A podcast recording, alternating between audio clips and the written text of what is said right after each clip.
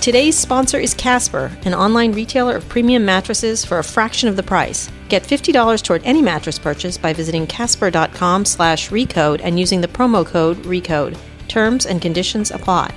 Today is also sponsored by SoFi, a new kind of finance company that offers student loan refinancing at low rates. SoFi members save on average $19,000 and can save even more through an employer partner program. See how SoFi can help you at sofi.com. Terms and conditions apply at sofi.com slash legal.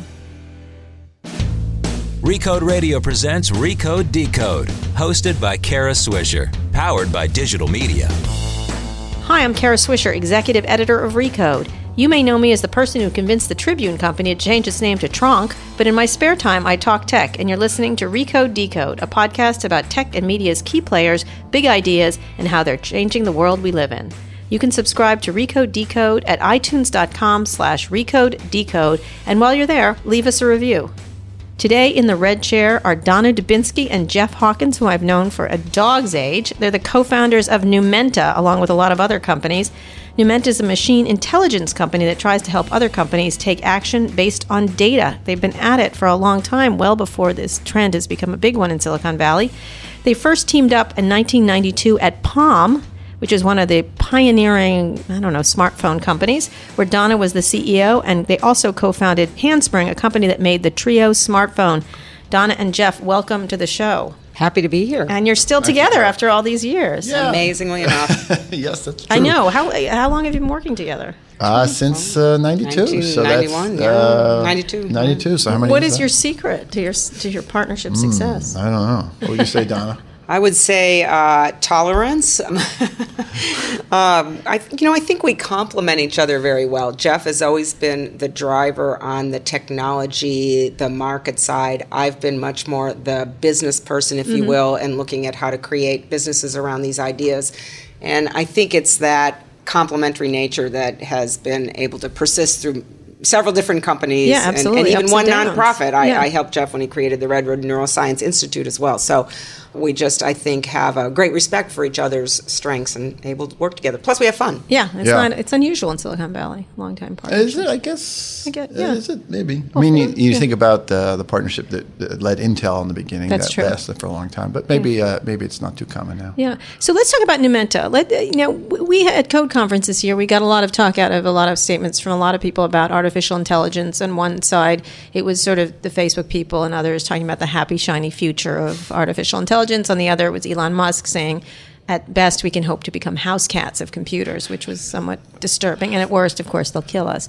But you guys have been at this. Explain Numenta for the listeners. Oh wow! Um, this actually goes back a long, long time ago uh, when I was right out of college, and I fell in love with uh, brains, and I wanted to. I just wanted to dedicate my life To people's brains. Yeah, the human brain Inside it- the skull. how it works, Yeah. and just as a scientific endeavor, um, humanity to understand how we think and how our brains work, because that's what humanity is. It's So all- this was you were not a medical student? no, or- I, I actually ended up being a graduate student at Berkeley in biophysics, but but anyway, it goes back a long time, and it turns back at that time you really couldn't do this at all. It, it wasn't possible scientifically to do this. So that's when uh, we, we started Palm. It was like a it was something to do for a few years until I could get back into neuroscience. Believe it or not, that's how I viewed it. And uh, I think the first day I met Donna, I told her this. That's what he told me when I interviewed with him for CEO of Palm. He Yeah. basically explained that the long-term vision was to be able to get back to understanding the brain and how the brain works, and right. this was the greatest be- computer of all, right? Uh, yeah, of sorts. And um, so that's it's, it's a long, long history. Me personally and Donna as a partnership, understanding this, and so um, the time at Palm and Handspring was really all exciting. We were working on mobile computing and all stuff, but everyone knew that I wanted to get back into this. So um, about 15 years ago or 13 years ago, I can't remember now exactly. Um, I left the mobile computing space. I started this nonprofit that Donna mentioned a moment ago, Redwood Neuroscience Institute, which was just focused on brain theory, cortical theory, and Donna was on the board and helped. Uh, she was the chair of the board and helped organize that. I did that for a number of years. That research entity had a close partnership with Berkeley, and so it's now continuing on the Berkeley campus. It's part of the Helen Wills Neuroscience Institute.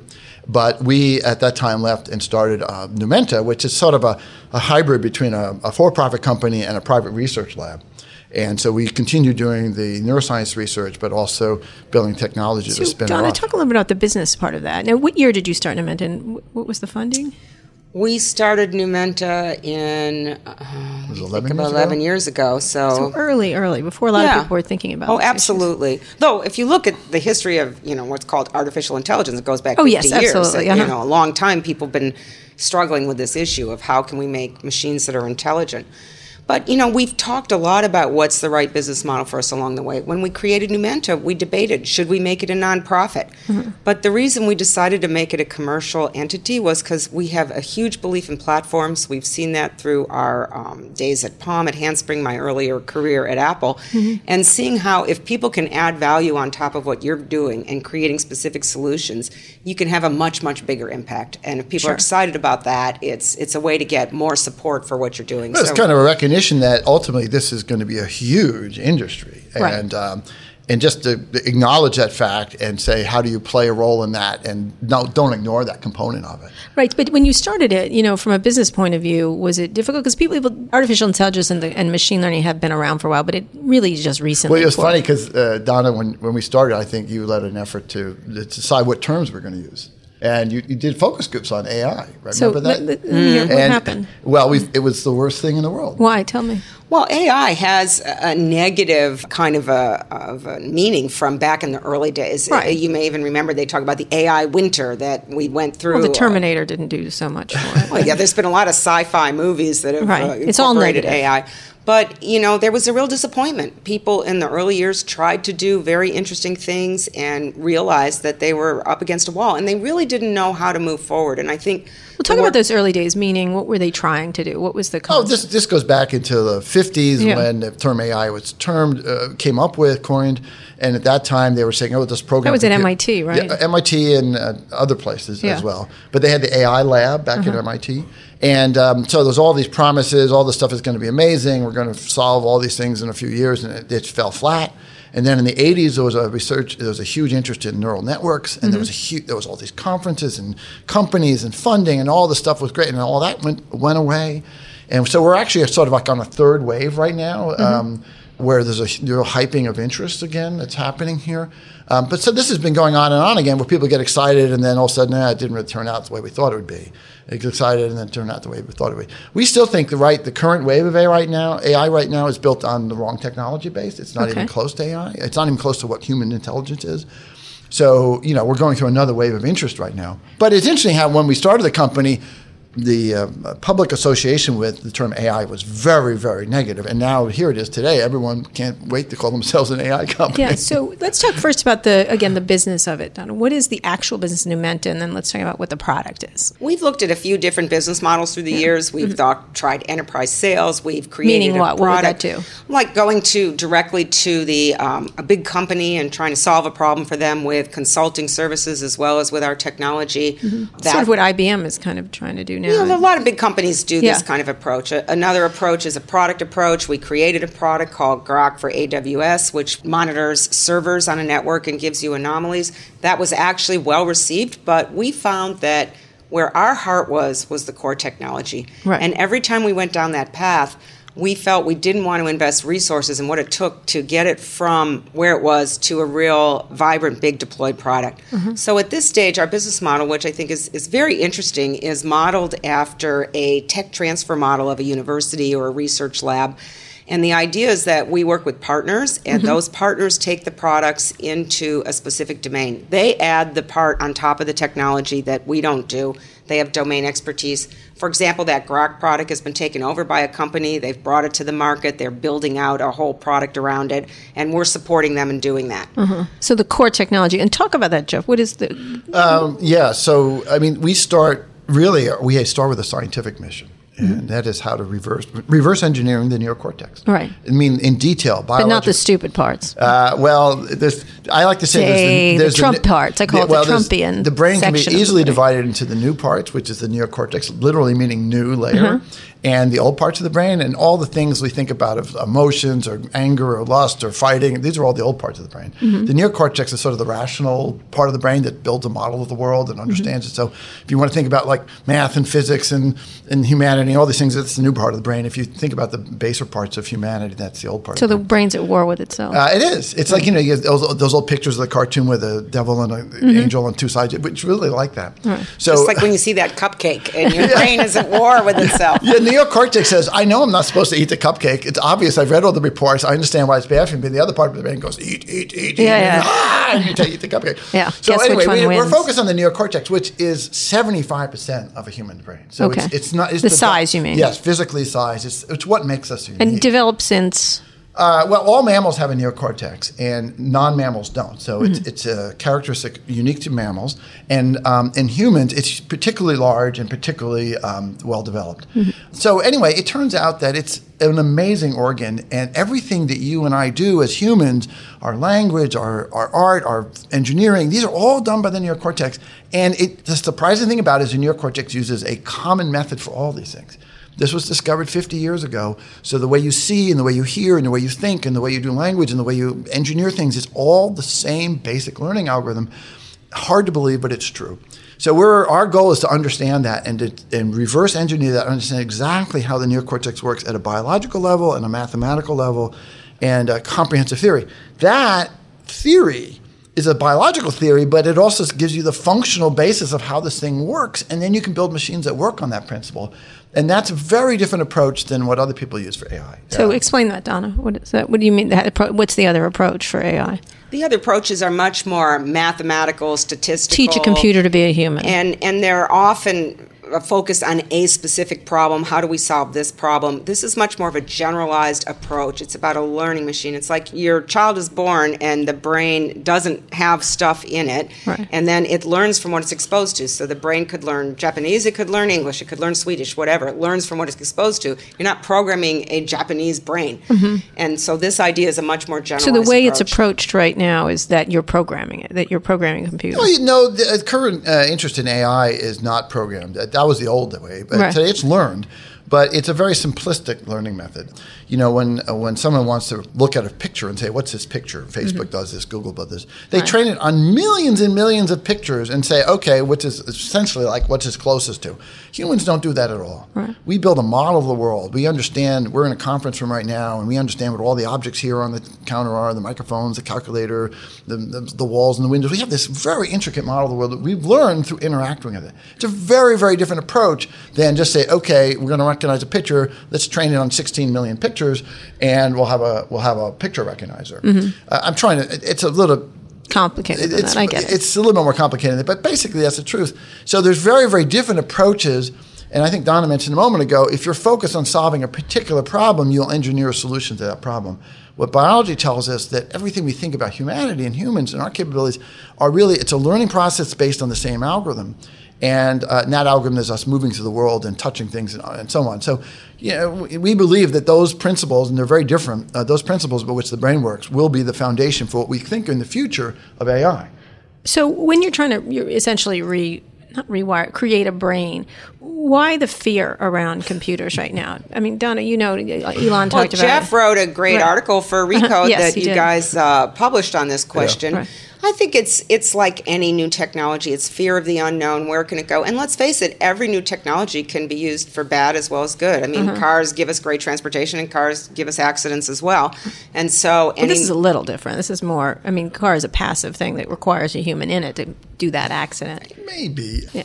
But we've seen it with computers. Right. You know, early computers, of course, instilled fear in people. That's why those sci-fi movies that you talked about, Hal, whatever. So I think it's there's always some great fear, and I think part of that is justified, and these things do need to be regulated and understood. Or the example I like to use is drones. I mean, mm-hmm. drones are so interesting. I think they're going to open up all sorts of interesting areas of business and ideas and mm-hmm. viewpoints of the world. It's fascinating, but they need to be regulated. They can't be flown They near just were airports. today. and- The FAA just put out a series of regulations. I didn't which is- realize that. Yeah, they did, in fact. All right, we're going to talk some more about Numenta and the brain in just a second, but first, a moment for some advertising. We're here talking with Jeff Hawkins and Donna Dubinsky, a longtime Silicon Valley entrepreneur partnership who is now working on Numenta, which is figuring out the human brain.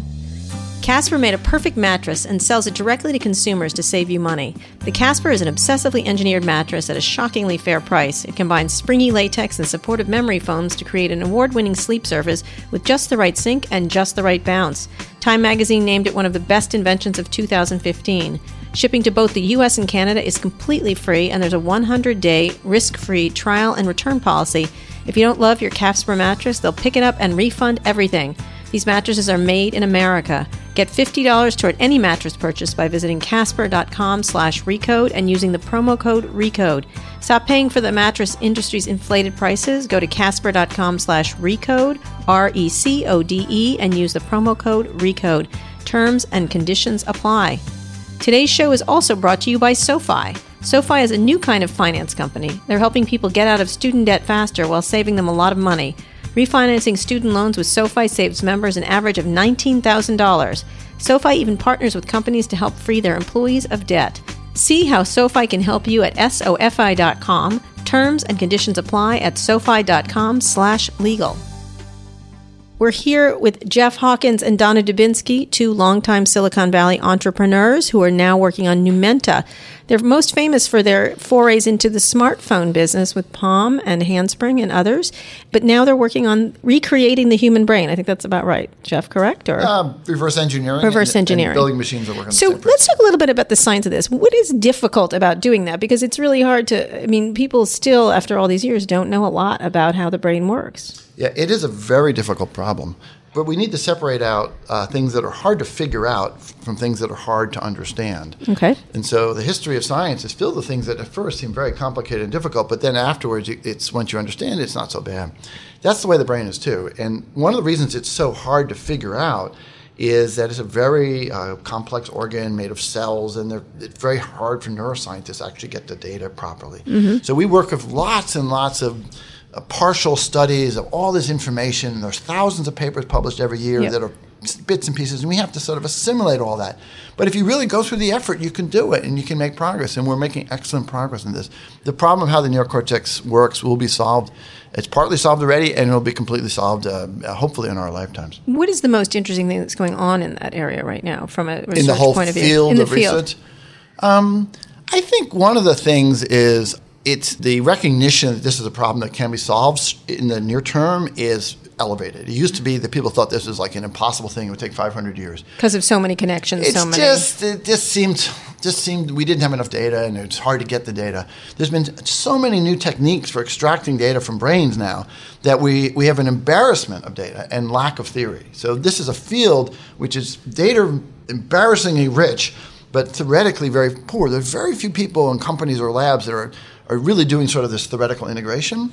But you know, if you think about like even all kinds of people around the world have decided that understanding how the brain works is one of the next big things. It's a it's a grand challenge for the National Academy of Engineering. We have um, a grand challenge in Europe called the Human Brain Project. In the United States, we have the Brain Initiative. These are sort of things that we can solve this problem in the next ten years or so. And um, so the elevation of like, okay, we've got the data. We understand this is an, one of humanity's most interesting problems of all time, forever, uh, is how our brains work. And this is the time that this can be done. So, Don, talk a little bit about the other companies that are uh, addressing this, because now everybody seems to have jumped in heavily. and They're all around machine learning.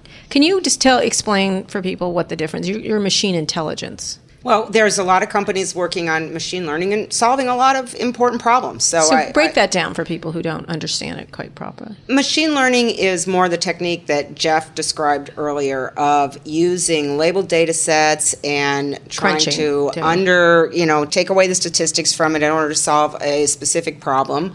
And it's been successful at doing that. So you see the CAPTCHAs, the dog cat kind of things Mm-hmm. is a problem that, that people couldn't do at all 10 to 20 years ago. And now they can do a relatively good job. I think it's Mm-hmm. a interesting you go on Facebook and how it identifies some of the faces. And so I think there are those are approaches that are very good at, at solving specific problems. With They've made a lot of progress.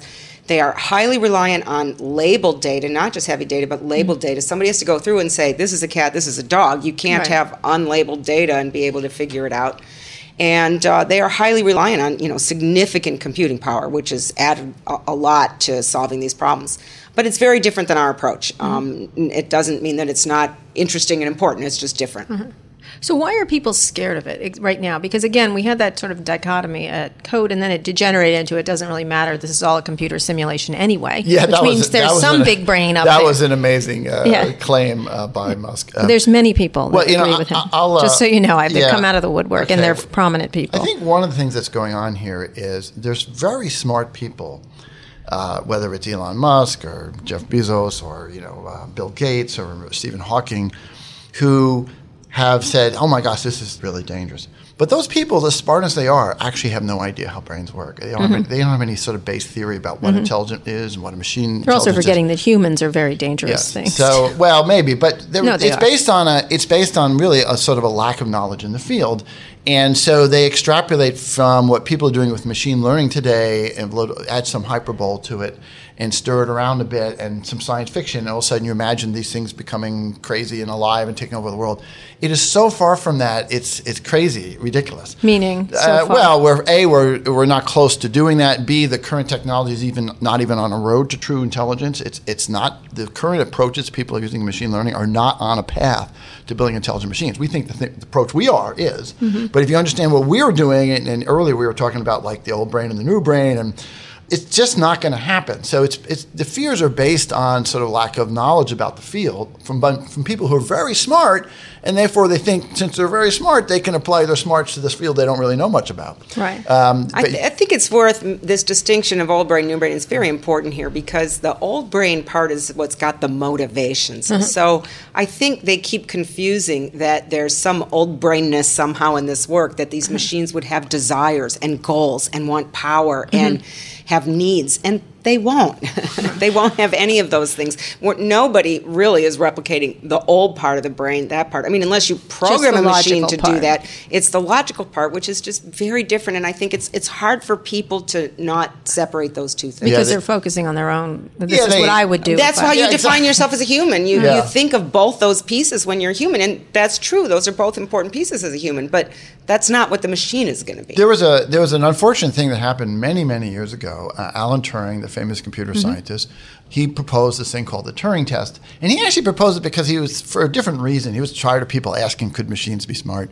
But Mm-hmm. anyway, we've we've accepted this Turing test as sort of the gold standard. Like, can it be like a human? Mm-hmm. Uh, can a machine? But that's not what intelligent machines are going to be like. They're not going to be human like at all. They're going to have the the new brain, the neocortex part Mm-hmm. but not the old brain. And they're not going to be humans. They're not going to live human lives and have human emotions and human experiences. We can, and so there's this idea that you know, oh, a lot of people feel like the goal of AI or the goal of is to create a human, and then are some- they slaves? Are they? Yes, it gets into all those? exactly, those but issues. that's not going to be what the future machine intelligence looks like. It's going to be so different than that. So what does it look like? It's really just this part of the brain that here I'll give you two examples of things that we can look forward to. Imagine you want to do mathematics. This is a very abstract thing that's done by the neocortex. It's done on the same principles we use everything else that we do everything else with. We, we didn't evolve to do mathematics, but our brains can do it. Um, imagine you can build a brain that is a million times faster than a human, never gets tired, and it's designed to think like mathematics. It's really tuned to be a mathematician. We could advance mathematical theories extremely rapidly or fast than we could otherwise. This machine doesn't going to do anything else. It's really designed Doesn't to be, wanna eat. It doesn't want to eat. Doesn't want to have sex. It's not you know jealous that you got the you know the tuna sandwich and I got the whatever. And that's the kind of thing that we can look forward to. Machines that are just brilliant and smart. All they do is work. But they do some. They apply these things in other ways. I'll give you one other example if I have time for that. Sure, absolutely. Um, it, this is another one. You know, a lot of people, including Elon Musk, wants us. You know, want to send humans to Mars. I think Mm-hmm. it's a great idea. But Mars, in its best day, is going to be worse than Earth in its worst day to live. That's uh, for Mm-hmm. Yes. humans.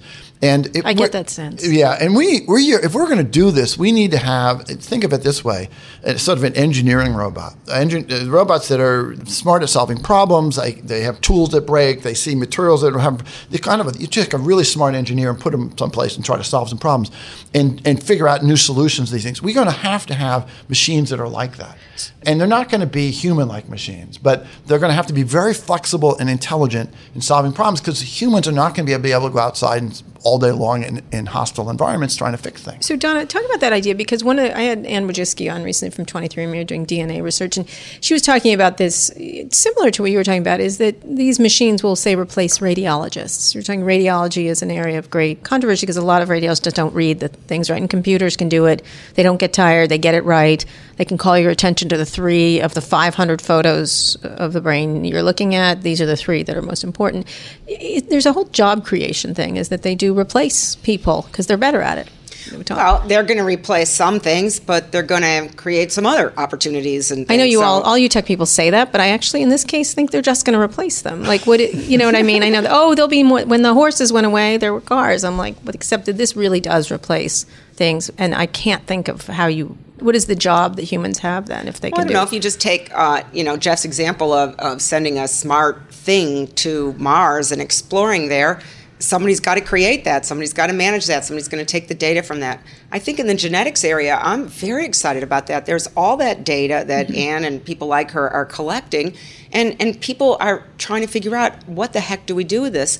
And to the extent that can be used for finding ways to address diseases that we can't address today to understand them better and new treatments are developed and new protocols and so on those are all opportunities for jobs as well as for improving humankind. So I think there's going to be as many opportunities as there are going to be, you know, disconnects.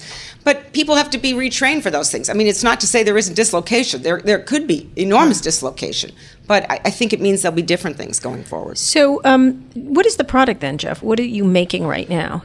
Well, this as, platform? Well, as Donna talked about earlier, we've been through a series of ideas about mm-hmm. what our product is, and, and, currently today it's a licensing model. Uh, we have a very of the uh, core technology. We, yeah, we have uh, for a small company like ours, uh, we have um, over 30 issued patents, and some of them we believe are fundamental, and we have many more coming along. Uh, we've had a lot of luck in this regard because we're really doing things that no one has ever done before, and so it's uh, there's not much prior art. So in the end, from a business model point of view, it's all going to resolve around revolve around some method of licensing technology, and, and Donna could talk to because she's developed multiple. We have a, a, an interesting strategy right now, combining an open source with uh, licensing. Yeah, I think it's important to mention the open source, mm-hmm. which is kind of you might scratch your head and say, well, how do you have an a business model at all if you've got an open yeah, source I was um, just thinking that. software. It's all there. We even put our research software there so that people can see what we're working on. It's mm-hmm. the most open of the companies we're working in this space, mm-hmm. I, I would argue. So, how can we do that and reconcile that with a commercial mission? Well, the way we do that is through kind of the magic of the open source license and how it works. It's open for any kind of non commercial use for academics, for researchers and companies, anybody but at the point at which somebody makes a commercial product, some may they can choose to do it under the open source license, but many will say, I don't want to build a commercial product on this open source, this specific open source license. I'd rather get a commercial license from you. So in the end, we can do both. So you're licensing the core technology. So we can license the core and the intellectual property, mm-hmm. which may come into play very importantly in the future. Because one of the possible directions for this is that it's going to take a new kind of a semiconductor architecture and a new kind of a piece of hardware that's going to accelerate it in a different way that today's hardware does.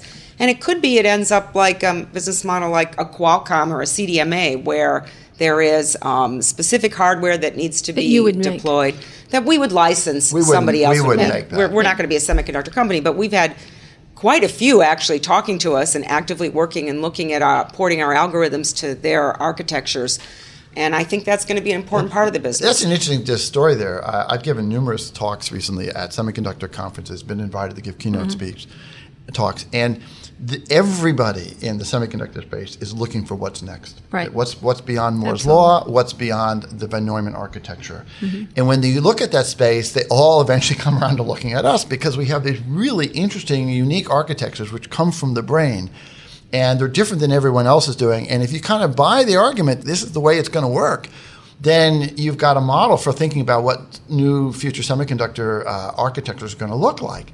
So it's a fascinating sort of field right now where they're all trying to figure out what's going to come next. They are because that era is ended. We're going to talk about that next. Uh, we're here with Je- uh, Jeff Hawkins and Donna Dubinsky. Their company is Numenta, which is a machine intelligence company. They're trying to uh, reverse, engineer. reverse engineer the brain, not re-engineer the brain. Although sometimes I wish you could do that. This episode is brought to you by GoCD, the open source continuous delivery server created by ThoughtWorks. GoCD is the best integration and deployment tool you probably never heard of. It offers complete customization for your software's individual needs. There's no plugin or workaround needed. GoCD just goes. Spend more time delivering and less time configuring. Commercial support and enterprise add ons, including disaster recovery, are available. Download GoCD for free at www.go.cd. We're here talking with Donna Dubinsky and Jeff Hawkins about their company Numenta, which is a machine intelligence company all around the brain. Um, we've talked a lot about changing software, changing hardware, what's going on. You guys have had a long history in Silicon Valley, and I'm going to bug you and, and make you pundits essentially of where you think you are. You're moving into an area that's all fresh and new. You're talking about create the next big thing and, and where chips are going and where other things are going. You've created several companies, and, and while Palm and Handspring didn't sort of survive the change, they were at the pioneering edge of these things at all times. Can you talk a little bit about where you think we are in the cycle? Well, it's such a good point about you know looking back at these mm. prior generations because I find it very amusing when now we walk around and people say, "Oh, the future is mobile." It's like, yeah. no, no, no.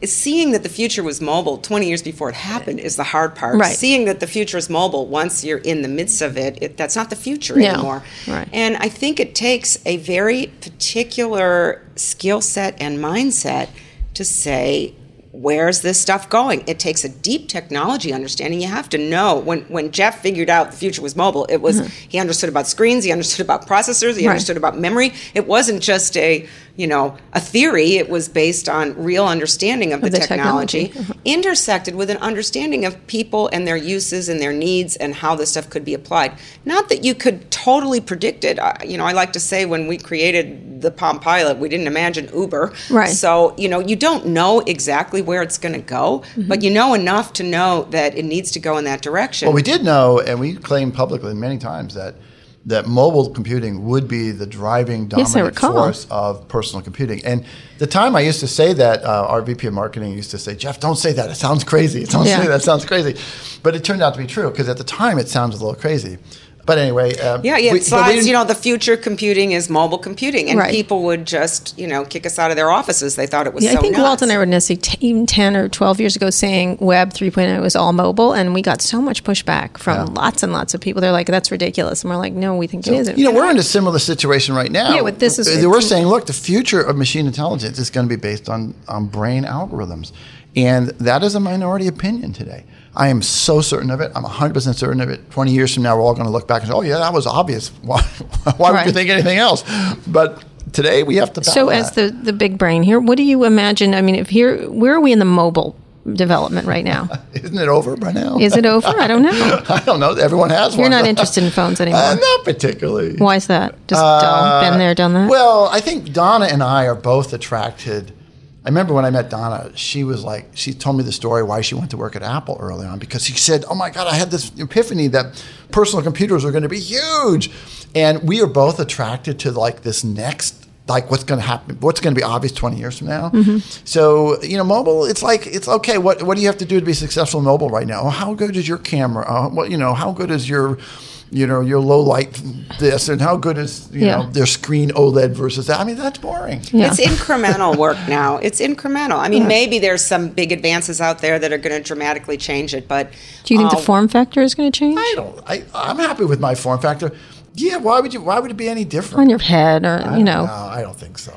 I Google mean, Glass. Even though it's so. a bad execution, it might be a good idea. No, I, I it, well, like something will probably do something replace it in the future, perhaps. But the moment, I'm, I'm, I don't think. To so. me, the much more interesting aspects of mobile have been the applications on top of it. Sure. You know, uh, yeah. things like Uber or or using Airbnb on it or whatever. I mean, there's been fascinating um, application software directions. So I think there'll continue to be that things that we never thought of that mm-hmm. people will do with these things that'll be world changing and important. Right. right. And what? So what, what, what? do you imagine that happening, or do you think that's also played out, Jeff? Do you? Um, you know, it's as Donna said earlier. It's some people feel the app economy is sort of going to collapse. You know, it's so hard to predict these details. Um, what you can get right is the really big trends, and then the details are never going. You're never going to. Mm-hmm. so, what does a phone look like? And I, you know, I don't think about this space much, and I'm very hesitant to. well, it to could be full of brain information. Well, I all right. Smarter so- phones is so what like, we're looking for. You know, Smarter smartphones. if you want to summarize Donna and my relationship for 20 some years, um, it starts out Donna understanding that before we met that the future Personal of per- personal computing, you know, the, the, the future of computing was personal computing. Then together was the future of personal computing was mobile computing, and now uh, it's the future of computing is intelligent machines that work on the principles of the brain. This is going to be the dominant driver in technology going through the remainder of this century. And um, I'm so certain of that, so confident of that, that it makes you put up with all the, the crap that happens every day and the, the things you have to deal with and, and the difficulty of our task. But I think that's, we are attracted, me from a technology side, her from a sort of development business side, we are attracted to the really big ideas. And so it's less interesting working on the old stuff. It's, Right. like, you know, And for us, it's really it's about impact in the end. You Mm-hmm. know, where can you invest your short time here on Earth to have Mm-hmm. the most impact for the good? And you know, what are you going to work on where you can move the needle? And uh, to me, what's been remarkable about this journey is that you can actually, and it's rare that you can say this, you can actually see more clearly 10 years from now than two years from now. Usually, you're going to look out two years and say, okay, I know what's going to happen, but I don't know what's going to happen in 10 or Right. 20. I, I think it's the opposite in this case. We believe this will be ubiquitous. So give me a in- use scenario. I mean, is it a car that really is? I tried because I- the human brain is good I at try driving to a give car. You, you know, yeah, but that's I think that's thinking too narrowly. Okay, all right. Right. The human brain is amazing. I have a small human brain. No, you do. You have a beautiful one, and just like everyone else's. Yeah. So um, the human brain is incredible for the number of things it can do that it didn't evolve to do. The engineering and designing this building, structures, materials, science, physics, mathematics, space exploration, the things that we do as a species that no other species done has ever done and could do is just incredible. And we didn't evolve to do these things. So we have this universal learning algorithm. This has been known for a long time uh, that the brain works on this universal learning algorithm that can be applied to all these different types of problems that no one would ever guess. And it's that promise of going from, think about it this way today's computers work on a von Neumann or Turing architecture, which says you can program a machine to do anything. And the brain shows that there's another algorithm that says you can learn to do anything. And that anything is not, it doesn't overlap much with the com- computers do. Computers are not good at designing buildings and doing physics and mathematics and poetry and so on. But humans are, and, and we can build machines that learn to do an incredible number of things that we've never thought of. And here's another example humans are limited by our Physical. our physical presence. We have to have a body, and so intelligent machines have to have a body. But we have a certain set of sensors. We have eyes, ears, and skin, and we have a physical embodiment of those. Intelligent machines don't have to be limited by that. We mm-hmm. can build intelligent machines have sensors that are incredibly different that look at nanoparticles, that look at outer space. They will think in n dimensions. They will think in protein folding, where humans have we, we have Limits. trouble. We have limits to what we can do because of our, our, the impedance between our sensors and our body and the things we want to learn about. So give me something that what would be an application. I know it sounds crazy, but regular people need to know what does that mean. Well, I'll give you an idea of what some people are working on today. It's a wide variety. I don't think it's necessarily reflective of what are the big applications in 10 years, but uh, we have people working on looking at crop sensors and trying to understand what's going on in a field and can we improve what, you know, the farmer's able to do in the field. We have a lot of work being done in language. So, reading contracts with the machine so it can understand whether contracts are in compliance or not in compliance. Uh, searching manuals to find answers on technical support problems that today, you know, they sit there with, you know, 80 manuals from various versions of the product and they simply can't look them up in a very easy way. Uh, we have one company that's monitoring beer taps and trying to get the quality right in beer taps and understand what the Uh-huh. Using flow brain is and algorithms. Yes. using brain algorithms. I mean, it's just because they don't have to be programmed. They're learning from the data. They're looking at the sensors, the sensory information. It's temperature, it's flow, it's Yeah. you know a One bunch of of sensors. one Any old bartender can do. Just well, by, actually, actually, what what Donna didn't mention, we haven't mentioned so far, but the brain works on time-based data. It's always a bit, things are always changing in time. Where most machine learning algorithms are not time based, they're static. And so all these applications Donna just mentioned actually, like the beer tap, that people are sensing the temperature and whatever the flow over time, every every minute, mm-hmm. every 10 seconds, whatever. And so you model the data over time. And they don't have to set up thresholds in advance. Oh, if right. it hits that temperature or that temperature, it learns what's normal. It learns Saturday night is different than Tuesday night. I mean, it's just a fun example, yeah. but you know, we're monitoring um, servers, as I said, to say, you know, is there something unusual going on with a server? There's some maybe some latency in the network or some bottlenecks that we can yeah. predict in advance.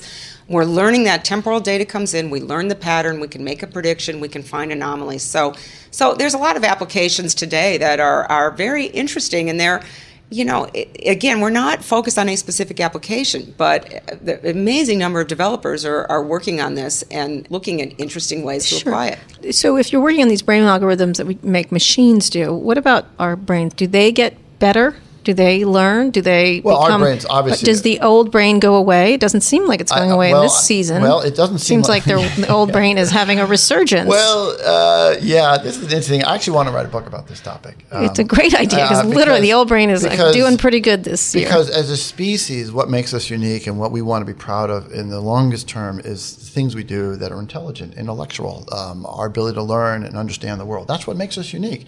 Yet we are saddled with our old brain as well. And I think if I want to leave with a very long term thinking point of view, we have to, as a species, it'll be very interesting to see if we can transition to the point where we embrace more of our intellect and somehow shed the, the problems that we, we have inherited as a, an animal species. And that'll determine whether we survive as a species a long time or not. And, and the things we should be most proud of as a species are not that I kill this person over here or steal their land or do or, you know get the better food. It's going to be like what did we leave from an intellectual point of view? What is our, our knowledge that we've achieved about the universe? And that's a problem for humanity to figure out. We it's an interesting problem is the brain physically developing like that? Uh, the brain is already developed. It's not changing much now. Right. Uh, we continue to evolve as a species like every other animal does. But right at the moment you know our technology is, is evolving so much more rapidly than any kind of evolutionary process in biology can handle. So the question is, can we as a species figure out how to embrace our better side and our intelligent intellectual side and deal with the fact that we um, can we help that along i mean one thing elon was talking about was neural lace or whatever i don't know what that is well you stick it in the back of your veins and then you suddenly get smarter you turn your brain into a computer i guess in I, a serious well computer. i think it's unlikely so if you I can think, do math better you i think it's unlikely that we will certainly you're not going to be able to upload your brain to the computer and you're and i think un- they were talking about uploading things to your brain i think that's going to be unlikely too unfortunately but I wouldn't count on that. Okay. All right. Oh, damn. I was hoping that would work out. And I could finally understand uh, quantum physics. No, maybe it'll happen, but we shouldn't count on it. We couldn't, shouldn't sit around saying, oh, yeah, that'll, that'll solve our problem. I wanted just to stick something in. I'd learn like karate in two yeah, seconds. Yeah, we'll, go right to the Matrix. Isn't what they did? That's the, the Matrix. That's exactly the what they did. I don't think that's All right, okay, Jeff. Sorry. Damn. All right, thank you so much, Donna Dubinsky and Jeff Hawkins of Numenta. They're working on how computers get brains and how brains evolve. Thanks very much. Thank, thank you. you. If you enjoyed the interview as much as I did, be sure to subscribe to the show, be the first to listen to future episodes, or catch up on previous episodes, including some really fantastic interviews I've done with Yelp CEO Jeremy Stoppelman, 23andMe CEO Anne Wojcicki, and JP Morgan Chase CEO Jamie Dimon, just to name a few. And if you're one of the people celebrating the Cleveland Cavaliers NBA championship, you can hear my colleague Kurt Wagner interview LeBron James's manager Maverick Carter. All those interviews and more are at recode.net slash decode. Now that you're done with this, why not try one of our other podcasts? Recode Media with Peter Kafka comes out every Thursday. On Fridays, I host Too Embarrassed to Ask along with Lauren Goode of The Verge. And on Recode Replay, you can find audio from our events like the Code Conference, Peter Kafka's Code Media, and Jason Del Rey's Code Commerce. Thanks for listening, and thanks to our sponsors, Casper, SoFi, and ThoughtWorks. Also, thanks to Digital Media, which distributes this show. This has been another episode of Recode Decode. Remember to subscribe to the show and leave us a review at itunes.com slash recode decode. I'll be back here on Monday with another great guest. Tune in then. This has been Recode Decode, hosted by Kara Swisher, powered by Digital Media. For more hard hitting interviews with insiders from the worlds of tech, media, and politics, subscribe to Recode Replay on iTunes, featuring candid conversations with leading voices like AOL CEO Tim Armstrong, Goldman Sachs' CIO Marty Chavez, the team behind the hit TV show Empire, Shark Tank investor Mark Cuban, and presidential candidate Hillary Clinton. They're all on Recode Replay